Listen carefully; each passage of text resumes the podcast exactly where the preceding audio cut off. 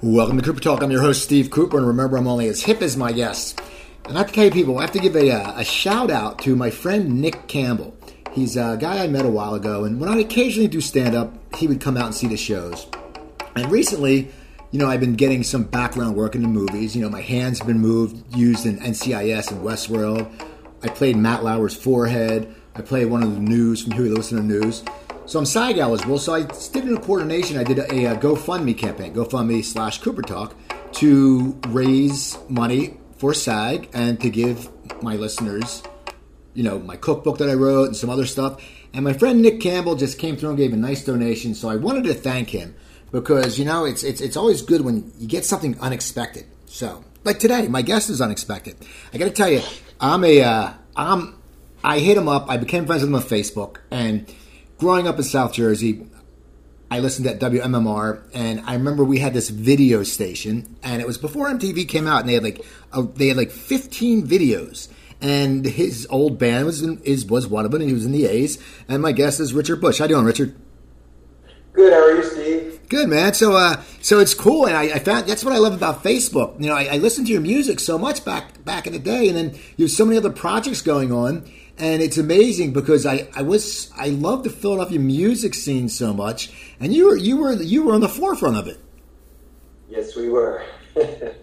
now, did you when did you start singing? When did you know you had a good voice, and when did you know you could do this? I mean, were you a little kid, or what was your whole process to getting into the business? Yeah, well, I started singing when I was uh, like 13, 14. I uh, um, my uh, I, sort of like caught the tail end of that whole uh, folk scare of the late or the early '60s, and then uh, you know once I heard the Beatles, you know I was in love, and I just you know that's what I wanted to do. So you knew once you heard, you said, "This is what I have to do." Now, did you just go strictly to singing, or did you try to play instruments? I mean, what was your whole getting into the your youth, getting into the bands? Well, at first I played guitar, you know, at part of the, the end of that, that folk thing. I got had some folk, basic, you know, folk guitar lessons. And um, and then when I heard the Beatles, I, you know, got uh, an electric guitar for Christmas um, one one year, and I uh, wanted to be in bands. And I then I found out after a couple of years that it was more difficult to be in a band since everyone played guitar. So I sw- switched to bass, um, and that uh, sort of worked for me. Now, was it easy to switch over? Because I mean, you know, people don't. You know, I always say bassists they're like the backbone of the band, and you know, it's it was it easier to switch over because it's a different uh, instrument, and you know, the guitarists get more of the attention. Um, well, yeah, well, you know, I, it was fairly easy, and uh, I was still getting attention because I was the, the, main singer, so I, I wasn't really worried about that. Now, when did you figure out that you had a good voice? I mean, because you know, people, it's the old thing. You know, people think they can sing, and a lot of people can't sing. It's like anything in life. People, a lot of people think they can do something and they can't. When did you really? Did, did someone tell you, man, you have a really good voice, or when did you become confident in your voice? honestly, I, re- I really don't remember. I don't remember anybody telling me I had a, a, really good voice or anything like that. I just, you know, I just kept on doing it. And um, at, at some point, I was in a band where we had our, our gear stolen, and I just uh, went out auditioning as a singer because it was easier for me, and uh, found that I was able, you know, able to do that.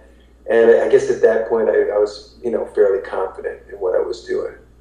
So, what bands did you first start? Like after your gear got stolen, what bands did you join? Well, I joined. Uh, joined. I can't remember the name of the first band I joined. I was in them for like maybe a month, and then uh, I got a call from uh, my friend who I had played bass in a band with, uh, Rick DiFonzo, who was uh, the guitar player from the A's, and it was basically you know, a little bit of pre A's. It was Mikey and Rick and me and then a couple other people.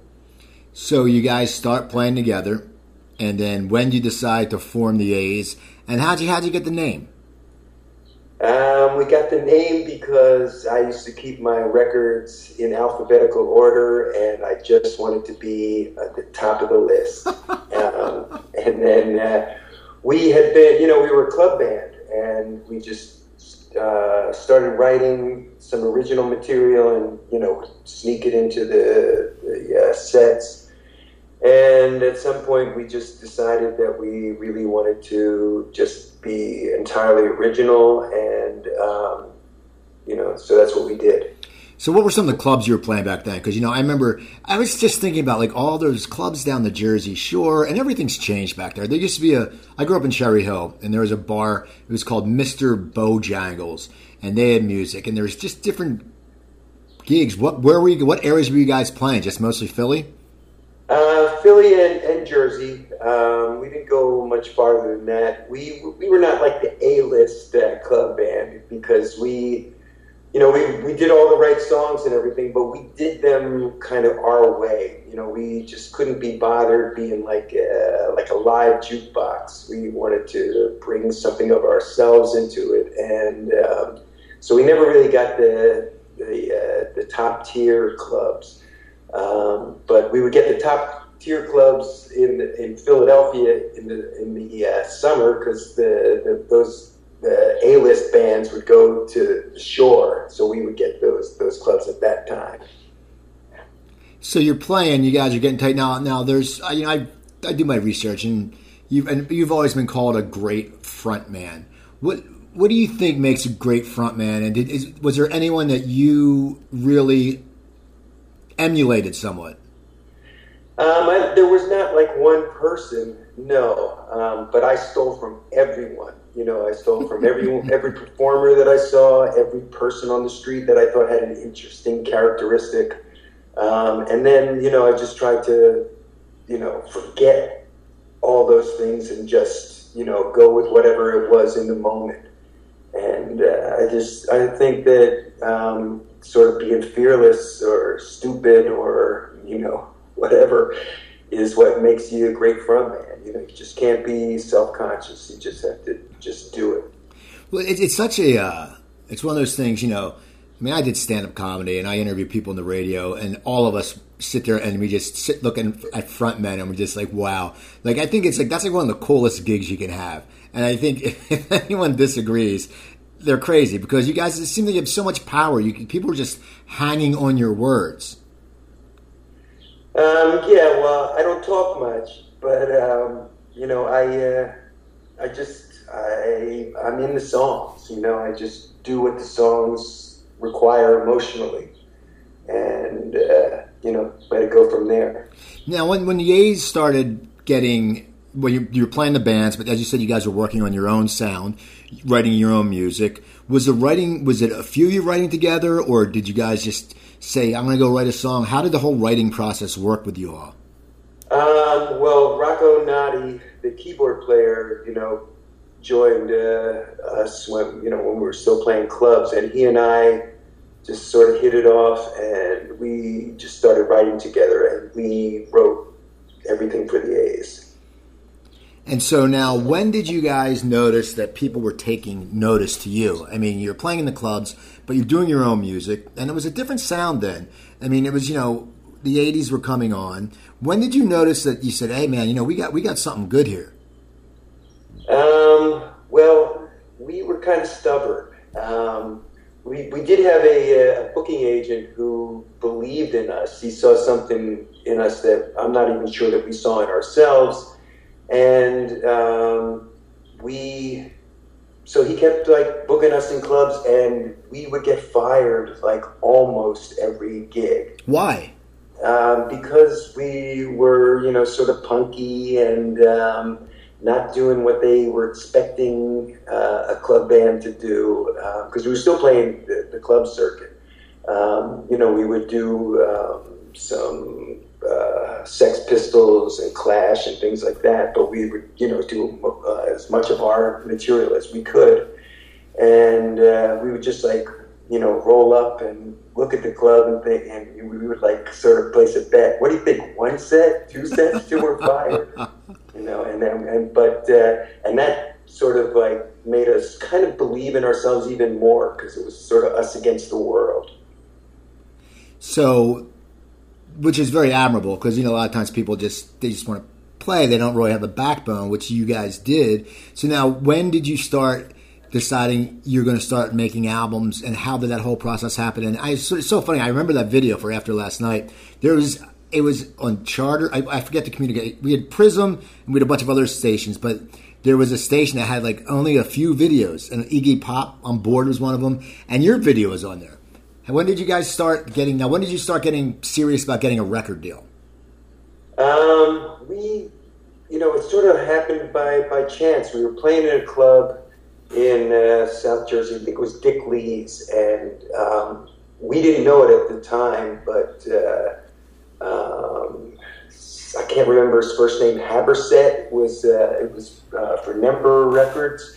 He came in and, and caught us, and then uh, uh approached our, our, managers, and um, then so there was a you know some slight interest then, and um, at that point we were opening. I forget for who's we opened for someone at the Main Point in Philly and uh, Rick Chertoff came out to see us and was impressed and took us to Arista. And there was a little bit of a, a thing between Arista and Capitol. We ended up going with Arista, which was probably a, a mistake in the hindsight, but that's what happened. So now, when you sit there, when you're getting this, and they say you're going to record an album, do they sit there and say, "Okay, we want ten tracks," or I mean, how do you guys decide what's going to go on? And did you have the creative control, or was a record company going, well, because I always hear they say, you know, back in the day, we need a single, we need this. I mean, what was your whole process for putting the albums together? Uh, well, Rick Chertoff, who, you know, found us at the main point, he became our producer at Arista. And um, he, you know, we just gave him tapes of all our, our songs, and he picked what he thought were the uh, strongest tunes and uh, you know we reworked some of them, and um, you know that's how it was done. So after you get the album, how does it how does it change? How does it change for you guys? Does it change? Do you go on a tour? Do you? I mean, how does that work? You know, because when albums were so big, I mean, now it's different because you know people don't look into albums. Like I remember the best thing about getting an album was like every song was good and there was liner notes and different stuff. Once you got that album out, how did it change your career?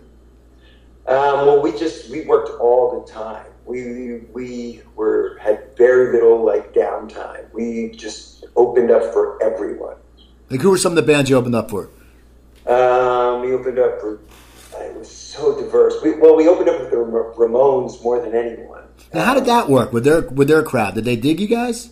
Well, the Ramones are very singular. You know, there was nobody else that kind of is in that niche and um, we kind of learned early on, you know, because we didn't go over so well like the first couple times. So we just thought at one point we just said, hey, you know why we're opening up for the Ramones? Because we're their favorite band, which was entirely not true, but it made them like us. So, so you opened for them, and now did you ever did you ever play the Spectrum? Uh, yes, we opened for the Kinks at the Spectrum. Now I no, I think I may have seen that tour. I saw the I saw the Kinks in the Spectrum God when I when I was in high school. What is that like? Like being you know a local kid, and you know the Spectrum is a concert. I mean, you all went to concerts. What's that like when you get to play the Spectrum? And, and how does that happen? Did, did the Kinks contact you, or how did you be able to get that gig? Well, we were both on Arista at the time, and I guess uh, Arista set it up. Um, and the Kinks Ray Davies is one of my faves, and uh, Kinks are, you know, um, yeah, unbelievable for me. But uh, and they would, you know, we could never interact with them. They wouldn't even let us like meet them or anything. But um, it was, uh, it was, it was a weird, weird thing for me. Um, you know, when I was out on that stage, I felt tiny I felt, you know, I just felt so small, like, the, you know, because everything else was so big. I was used to playing, you know, little clubs where I could see kind of everybody, and I just felt like, like way removed from everything.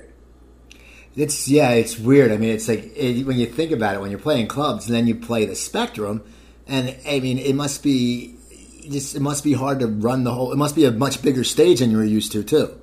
Yeah, uh, well, we were smart enough to like not spread out too too far. You know, um, we didn't want to make that mistake. Now, the album starts selling. Now, how does the whole video process happen? Because you guys made some videos, and did you enjoy the process? Because I think that would be fun to make a video, especially because then videos. It was the beginning, man.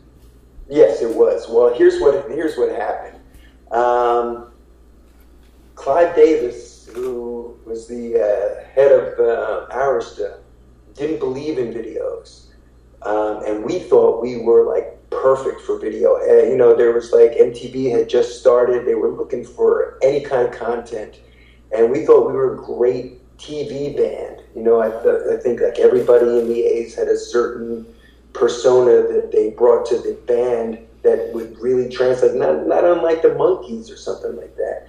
And um, we thought we would be great for TV, but we could not get them to make a video for us. The way that that video that uh, um, was played was uh, the Old Grey Whistle Test, uh, a TV show out of England, um, had requested that we do it, and they um, sent uh, their the host of the show to Philadelphia, and we did it at uh, Sigma Sound. And so that's, I mean, that's the way it came out. It was just someone from England actually just sat there and wanted you to get it done. Yes. Uh-huh. Now, now, when once the video comes out, the, and you know, did you notice that album sales went up because you know that's the thing. Like that's how we learned about all these bands. You know, on MTV and different places. I mean, you would hear bands, but then when you'd see them, you could relate much more to them. You know, because it'd be like, like for us, you know, you always wanted to dress like all the guys. Like David from the Hooters was on a few weeks ago, and we were talking about how they all wore colors in the beginning. You know, like red, green, and when we wanted to dress like you guys. Did you guys notice like your fans when you were coming out starting to to really get to know you better? Um, I really don't. I don't remember any of that. I mean, we were just we just worked all the time. That's that's what I remember. I remember we would just go from town to town, and you, you know, smaller clubs we would headline, and uh, in bigger clubs we would open uh, for people. You know, we opened for Talking Heads a few times. Um, you know, we opened. Uh, I don't even know. Do you, do you ever play Emerald City? Yes, we did quite a few times. Because yeah. that was that was because funny it was in Cherry Hill. I remember it used to be a Latin casino, and yeah, we headlined there uh, a couple of times. Yeah. So now you're getting a real. You now you know you're getting a big following in Philly. I mean, you know, now you're playing the A clubs, right? Yes. And so, what's that like? I mean, is it sitting there? Did, was it? Did you feel you deserved it? I mean, because you worked your ass off, or was it something? Oh, absolutely. Yeah, we we did feel like we deserved it and it was you know it was fun. Um, you know, it was our town for a little while. And so, how long? How long did you guys? How long were you guys together? Um, geez, um, maybe five years tops. And you, you, you really escalated the Philadelphia music scene. How was it doing national? Were you getting national attention? Uh, we did get some national attention. We got some international attention. Um, but uh, you know, it, uh, Arista um, had never really broken a rock act, and they did not have the means or the wherewithal, you know, to do that. That was not their forte. And so, it must have been getting very frustrating for you guys. Yeah, a little bit, but uh, but at least you know it was way better than you know playing cover music in, in the clubs. It was you know we were doing our thing and we were having fun and uh, you know, and we we had big crowds at a lot of places. That must, I mean, that must be such a great feeling. I mean, you have a big crowd; they're going, they know your songs. Does it ever throw you off if people start singing your lyrics? That would throw me off as a singer because you always know, like, you know, I'm sure after last night, people sang the chorus all the time. How do you react to that as a singer? I, I loved it. I, you know, I thought it was great when people knew what we were doing. So, what was do you guys? Then you guys just ended it after five years. Um, yeah, you know, uh, Arista dropped us after the second record, um, and we put out a an EP that did uh, you know pretty well locally, and um, then the band just kind of folded. It was you know we just uh, it wasn't fun anymore. See, I've heard that happens. I mean, so you just got to a point where you, you put out good product and you didn't have a record company behind you. You're packing places, but there must be a point where you're sitting there going, I don't know, man. You know, it must be hard because it's the labor of your love, and you are good and you've got it accepted by the people, but it must be sometimes like it must feel like an uphill battle. Uh, yeah, it definitely did. Um, you know, I it, it, was you know the last year we were together was kind of rough.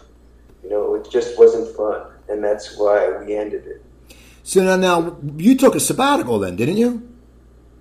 Uh, yeah, uh-huh. I uh, I stopped uh, for a few years, and then I did a couple other other things, and at, some point.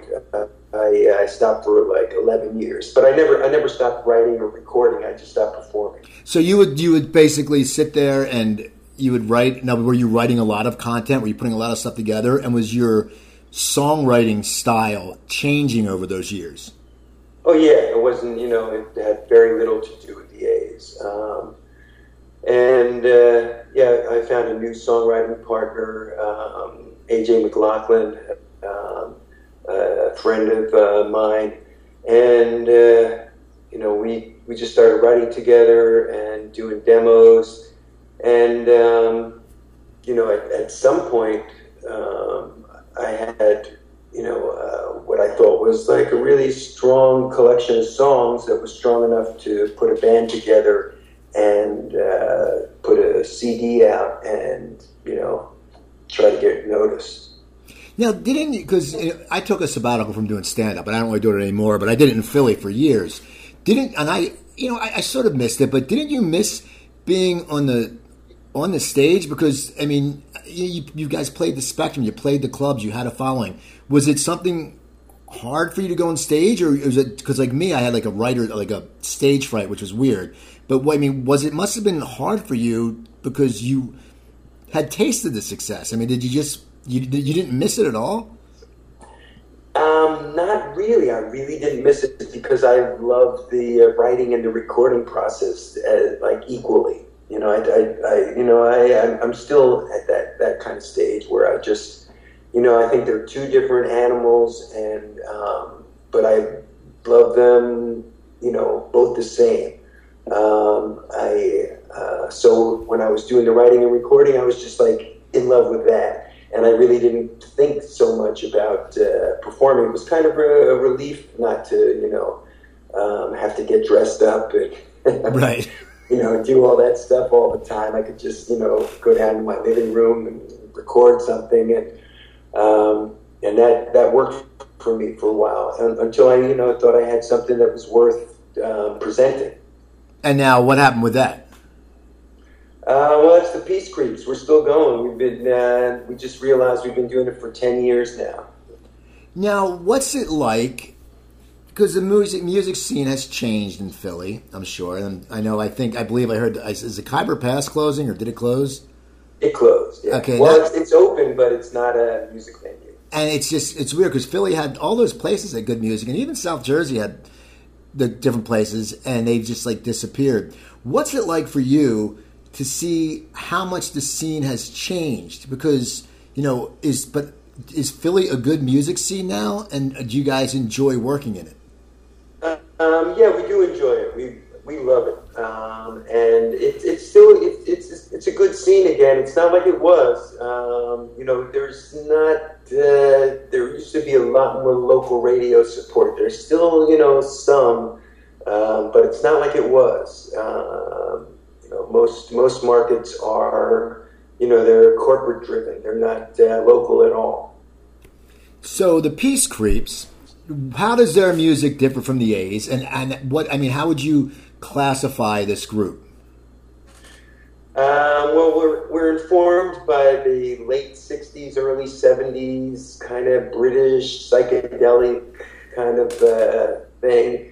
Um, it's still, you know, we're still, I'm a, I'm a pop, I love pop music, like not with, you know, not American Idol pop or anything like that, but, I, but like pop like the Beatles or pop like, you know, the Kinks. Um, and, uh, um, you know, just, uh, I'm sorry, I, I, totally forgot what the question was. No, I was saying, what, what do you consider, what is the classification of the music? Like, how would you explain to someone what kind of music? Because you said you love pop. Is it more pop based or is it how, what kind of music would you compare it to?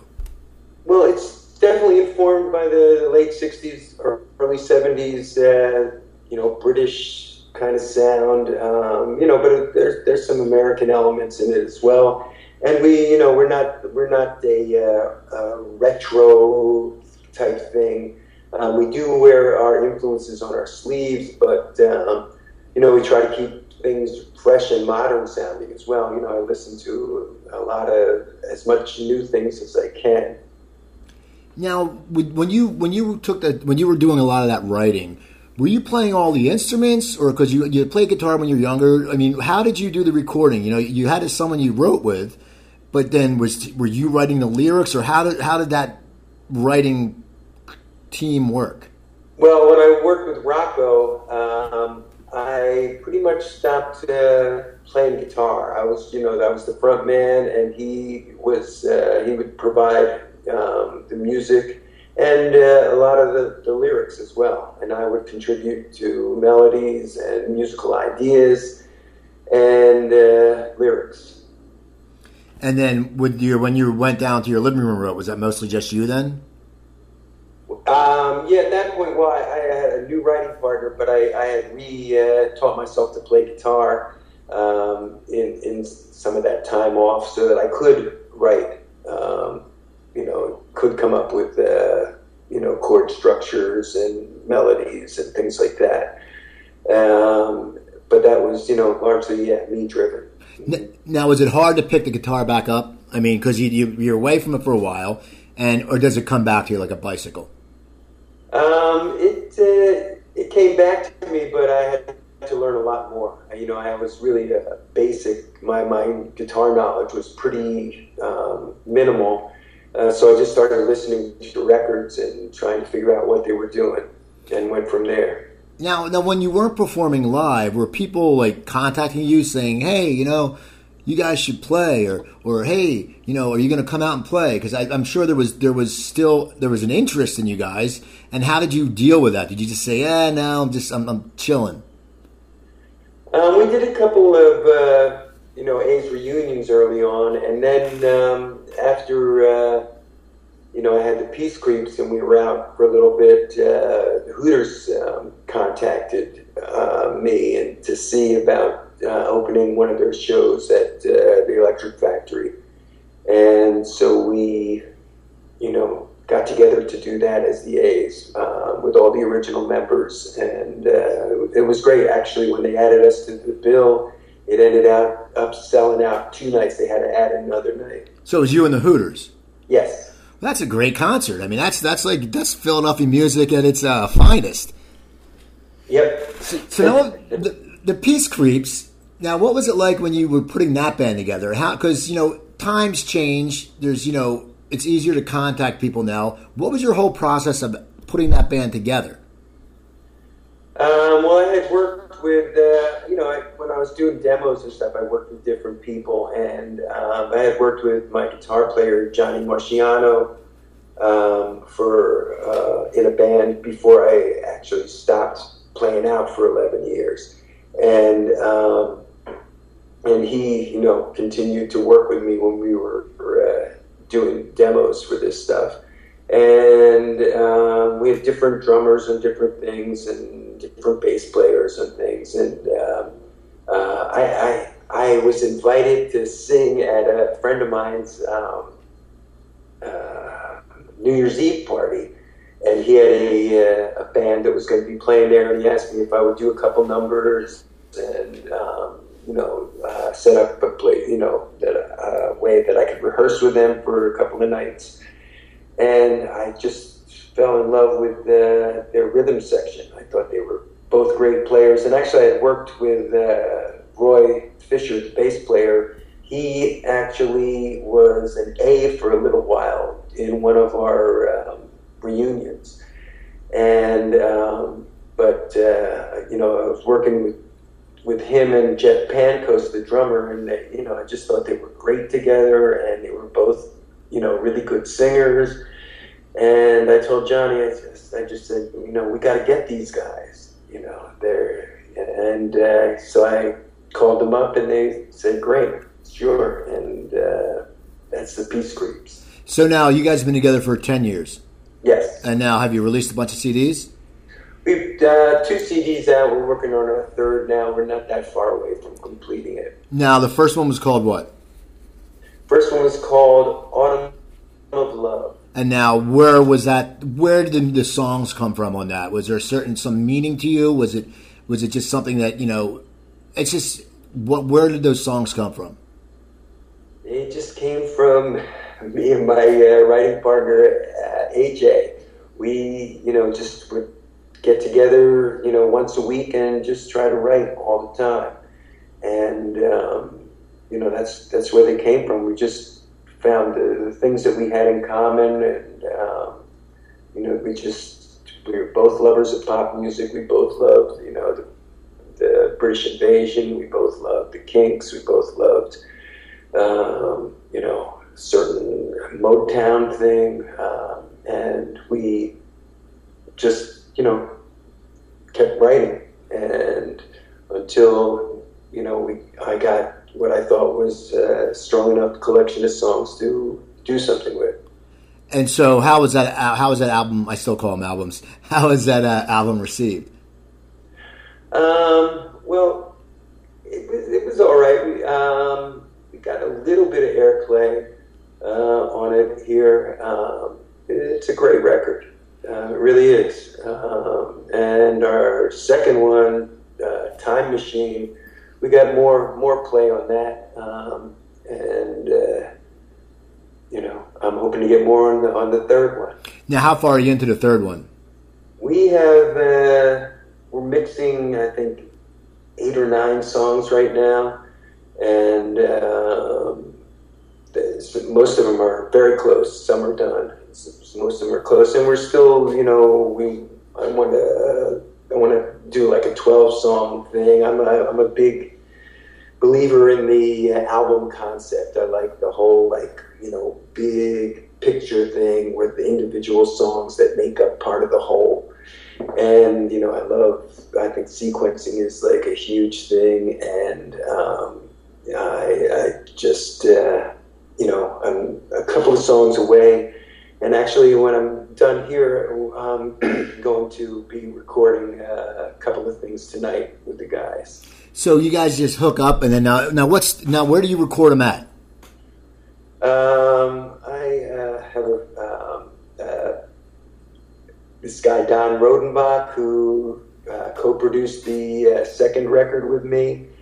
Um, we uh, actually I've known Don, Don since uh, he was 17. He used to come see the A's and became our roadie and. Um, he ended up working at the record plant and he's a really great engineer. And um, um, he sort of built a studio in South Jersey, and uh, we record there. That's cool. We rehearse and record there. So yeah, so so now how long how long is a session like when you guys go in? How long are you in the studio for? Is it is it uh, a few hours or is it till you get the song right? Or I mean, how how long will you guys do something like that? Um, well, tonight it'll probably be a few hours. We, you know, our night sessions are uh, usually not more than three, maybe at the most three and a half hours, because um, it's at the end of the day, and uh, you know, we, nobody wants to keep going past like really. And uh, but you know, if we, you know, can do a weekend a weekend day, they'll, you know, they can go for like eight ten hours. Um, and it doesn't, you know, truthfully, it doesn't take that long with these guys. You know, we, we uh, do our homework and come in prepared and, you know, we can make changes really quickly on the fly if we have to. And, uh, you know, it's, a, it's, it's pretty much a breeze. So now, when you, when you first started playing live again with your group, what was that like? What was I mean when you started getting out there? Was it was there a buzz in Philly about it? Like, did you guys have a little buzz because people know you and knew you were, you know, as they say, one of the great frontmans of Philly? What was it like when you first started playing? And do you remember like the first gig in the bar that you got that you and the Peace Creeps played at? Yeah, we uh, yeah there, there's definitely a buzz, and um, you know we you know, we just had a, have a great time when we play. You know, uh, we have you know a lot of fun, and I think that is infectious, and I think that you know makes people enjoy themselves. Now, what, how long is one like? How long is one of your sets? I mean, do you guys play a long gig? I mean, how does it work? Um, it can go anywhere. Like if we're opening for somebody, it can be as short as like thirty-five minutes, and uh, you know, for headlining, a lot of times we do like ninety minutes plus. Now, what is what is like the, what is the crowd that comes out to see you? Is there a demographic you've noticed, or is is it older? Is it younger? Is it mixed? I mean, who who comes out to see you? It's more older than younger, but you know, we do get some young people people out to see us. Yeah. See, that's cool, but you know, us, us older people, we appreciate the music more. I think. Yeah, maybe. Uh, you know, I, I appreciate anybody who comes out. I think you know they're you know they're really helping me out. Uh, I can't do it without an audience, and uh, um, but you know I do like to. I think our, our stuff sounds really contemporary, and um, that uh, I you know I wish we could get more young people out, but we we do get some. Now, where are some of the places you play? Because I I've, I've been lived back. I, I swear to God, last time I I've been back. To, I was in Philly, back to Philly for like 15 years, and then my girlfriend before she moved out here, I would go back once a month for two years. But I never really got into Philly because you know the I just didn't have time. But now, how's how's the music changed? Like the clubs, like where are some of the clubs you guys play at? I mean, is there is there certain places that are like the cool clubs, or I mean, how where do you guys play? Yeah, we play at the uh, Tin Angel. We play at Milk Boy and uh, Chestnut Street. Um, play uh, Kung Fu Necktie. Play Boot and Saddle on Broad Street. Um, you know, we'll, we'll play anywhere. And is there still is there still a lot of new music being created? Have you noticed a lot of new music being created in Philly because you're oh, yeah. you're in the scene? Yeah, it's definitely it's definitely uh, you know it's a I think Philadelphia is a vital you know music town. And now, once you get done this CD, do you guys plan to keep pumping in the material And do you have that in you to write? Because I mean, that's that's a lot of you know writing. Ten. I mean, let's say you, your CD is going to be twelve songs. Right. How many do you do? You just write twelve songs, or do you sit there and go, "I'm going to write twenty songs"? I mean, and then go through them. I mean, how do you pick? Because you yeah, know, we don't we don't really have a number in mind, but we always write way more than we need. Um, you know, and we have like a back catalog of things that we pull out every once in a while. And say, "Wow, why didn't haven't we done this one?" Right. Yes. And um, but uh, you know, we're actually AJ and I were just talking about uh, you know what maybe to approach, how to approach the next CD. You know, so we're we're working all the time. Now the back songs, do you ever? I mean, just say, I mean, are there just some gems that you wrote years ago that could possibly end up on a new CD, or if they didn't make the cut in the beginning, do you just not deal with them anymore? Um, well, there are some that I'm sure will be lost forever, but uh, are some that you know you just never know how. You know, you kind of forget about them, and you know you'll hear them and, or think about them and go, "Wow, that that's too good not to do." Um, you know, um, one of the things on actually on Time Machine was a song that we had written on quite a while ago called Meet the Beatles, and we just uh, sort of, uh, you know, put it on a back burner. Really didn't think about it, and then we were when we uh, were doing that CD, seemed like a good place for it. And actually, the name Time Machine is comes out of that song. That's cool. So, so now when you play live, do you mix in A's songs at all too? No, not at all. We did uh, in the very beginning you know, because people were coming out to see Richard Bush and the Peace Creeps. But I think now people come out to see the Peace Creeps. That must be great because it's it's like you're it's like a reinvention sort of. You know, it was like you're you're with a different band now and you're going a different style of music. That must be a a good feeling just because you know people still you know they they remember you and they like you and they'll come out to see your projects. That must be a really good feeling. It is. It, it is really good, and you know, yeah. And I I play guitar in this band, and theremin and harmonica and stuff. Things I just never did in the A's. and uh, but I'm you know I'm still the front man. You know, it's just because I'm wearing a guitar does not make me not a front man. What makes you a good front man? Seriously, and now you you can say whatever you want, or and how have you changed? You think as a front man, besides having a guitar, from when you were with the A's and when you were younger to now, where you're the band? How is your have you matured? I mean, how how does a front man, you know, work up that way?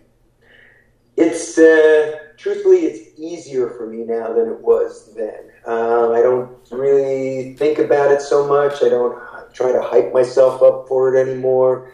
Um, I kind of learned what not to do. Um, I uh, I just you know do what the song needs. I'm you know I'm a communicator. I try to sell the song. I try to make it as emotionally powerful and as emotionally connected uh, as I can, and um, and still you know have a great time doing it, and um, you know not be you know you can't be afraid of be, you know making yourself look foolish because you know every once in a while you have to look foolish. That's might might be what it requires.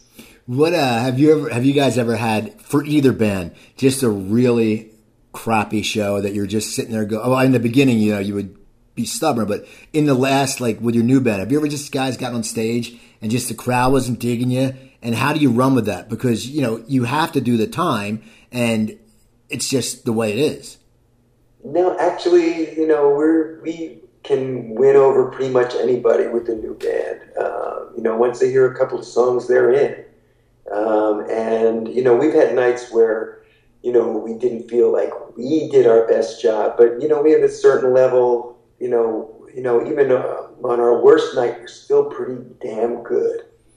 See, that's awesome though. You gotta love that. Now, now with the Philly guys, like, were you close with the Hooters and with Tommy Conwell, or do you guys have? Is there still?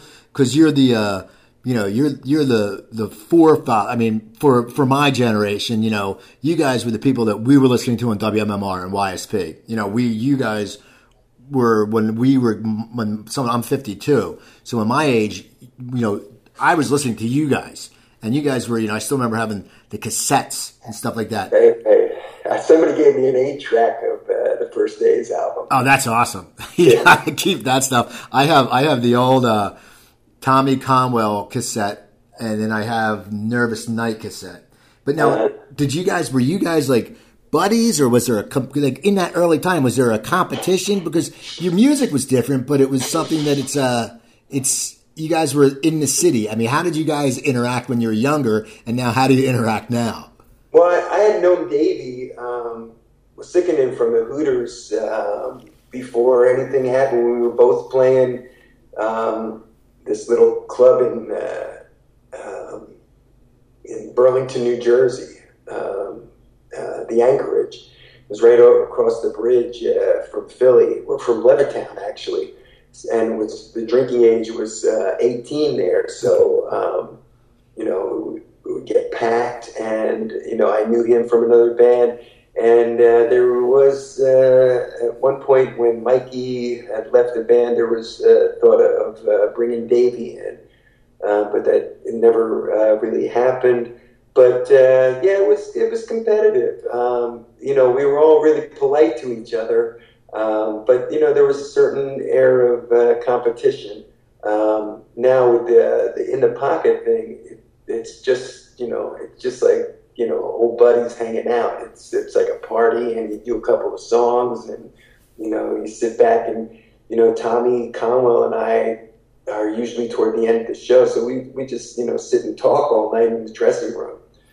What do you guys talk about? You're both you're both Philly legends. What do you guys What do you guys talk about? Like, is it just talking mostly about food, or what do you? Yeah, mostly music stuff.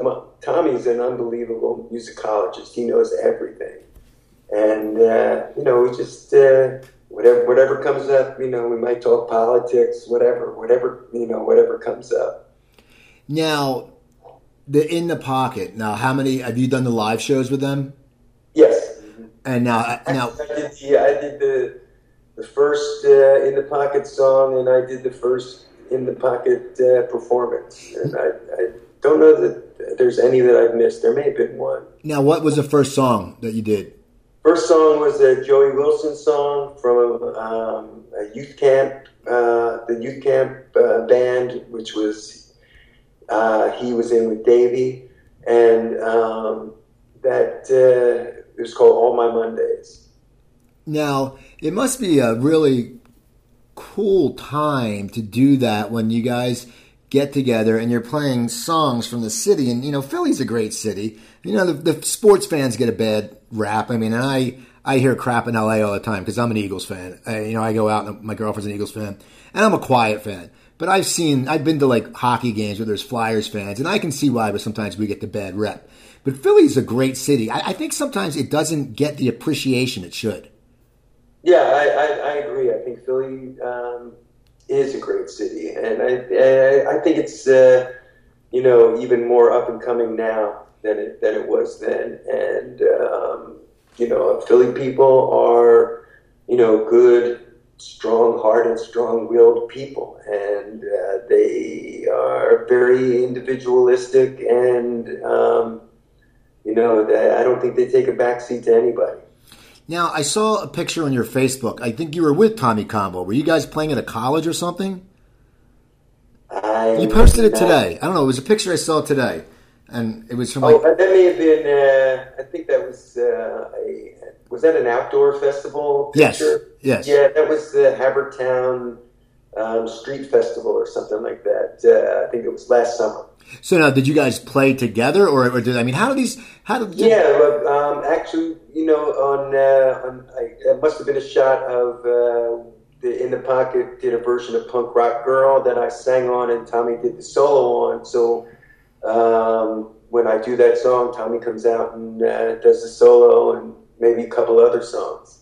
See, that must be great. I mean, because it really, as I said, they're, they're, you guys are, you know, part of Philadelphia, the music, and to be part of that must just be a great thing. And, and just to still be in the scene, it must be incredible. Now, do you still get the same, I guess the word is high, when you perform now, or is it more subdued? Or how do you think have you changed, like just the, the, the feeling you get? Are you more content now being on stage because you know you're putting out good music? where earlier you guys, you know, you said you were stubborn when you were young. Do you think you're more content now, or how have you changed as besides the guitar? How have you changed as a performer?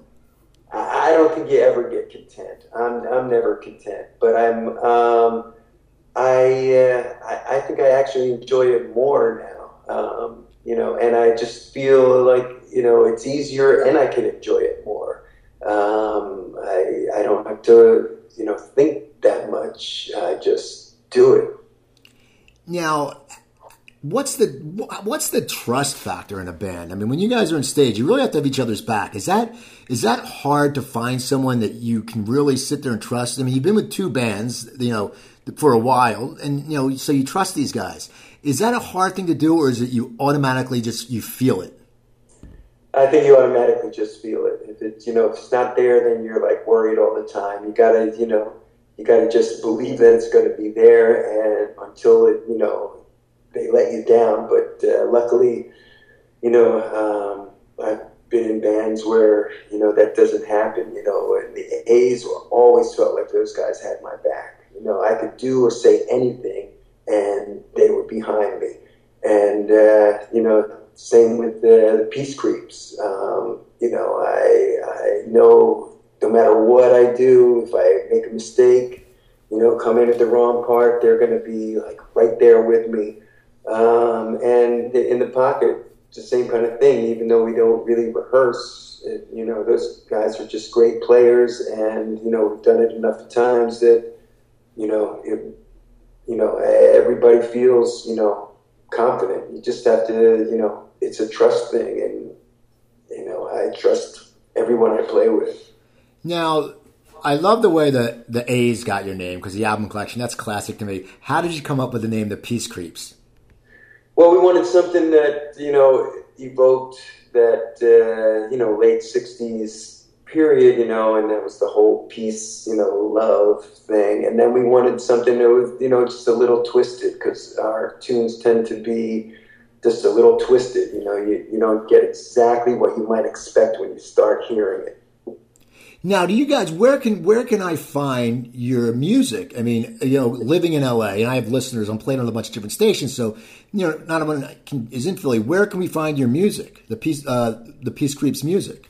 You can buy the uh, CDs on uh, CD Baby, and you can. Uh, we're on Spotify. We're on uh, Amazon, um, whatever, or iTunes. I think. Um, yeah, we're we're all over. Now, have you guys shot any videos for the Peace Creeps? Uh, yeah, we shot a few. They're uh, they're on uh, YouTube or uh, Vimeo. It depends which ones. Now, how has the video process changed? Because the A's were there in the beginning. Now everything's changed. I mean, is it is it a lot easier now to make a video? And it's probably you know back then. You know, I used to talk to kids who were in film school, and it costs tons. Now you can just grab a phone and make a video. Yeah, it's much easier now, and uh, but you still, you know, you need uh, some kind of vision for it, and um, you know, you just otherwise it just looks like you know somebody else's video. Now, now, uh, do, do yeah. you, is it you? It, I'm sorry. No, go ahead. No, but it, it, is, it is much you know much easier, and uh, you know it, it's a lot less pressure, and there because there's a lot less money involved. Now is it your when you guys come up with a video? Is it a you guys come up with a concept together, or do you have someone outside like a like a a video director? How do you come up with it? Uh, sometimes we, we have an idea ourselves, but a lot of times um, we'll go with a, an outside director. Um, and uh, actually, my uh, fiance um, directed uh, one of our videos from uh, Time Machine, and uh, it, you know looks great. It was entirely her concept. You know, we just went with it, and it, turned out great. How was it to work with her? Because I her directing you. Was it was it cool? Oh yeah, uh, yeah, it was great. Uh, her name's Meredith Bedlow, and she's uh, you know quite an accomplished uh, photographer and videographer in the Philly area. She lives in Philly. Yes. Mm-hmm. Okay.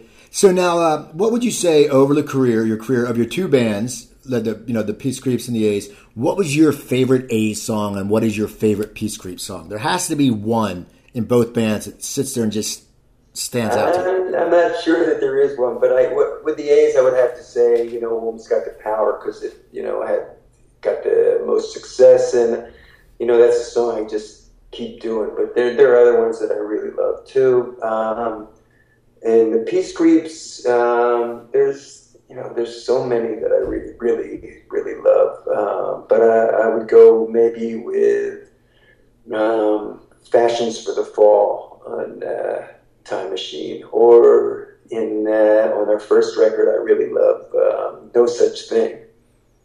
It seems like you really, you're really loving the music. Do you, do you think that? I mean, I know you're writing. Do you think the time away helped you just really to you know, even though you were writing then, you weren't performing live. Do you think that helped you where you are now? Because you seem very content and happy with the music you're putting out. Um, I'm not. I'm not sure that the time away had anything to do with it. I've always been, you know, a super music fan. You know, I love hearing, you know, things that I haven't heard before and things that surprise me. And I love hearing things that, you know, I have heard a million times. Um, you know, I just that's I love, you know, you know, music, whatever. I just, you know, I don't think I ever got away from that or was soured to it or got jaded by anything like that. You know, that that has never changed for me.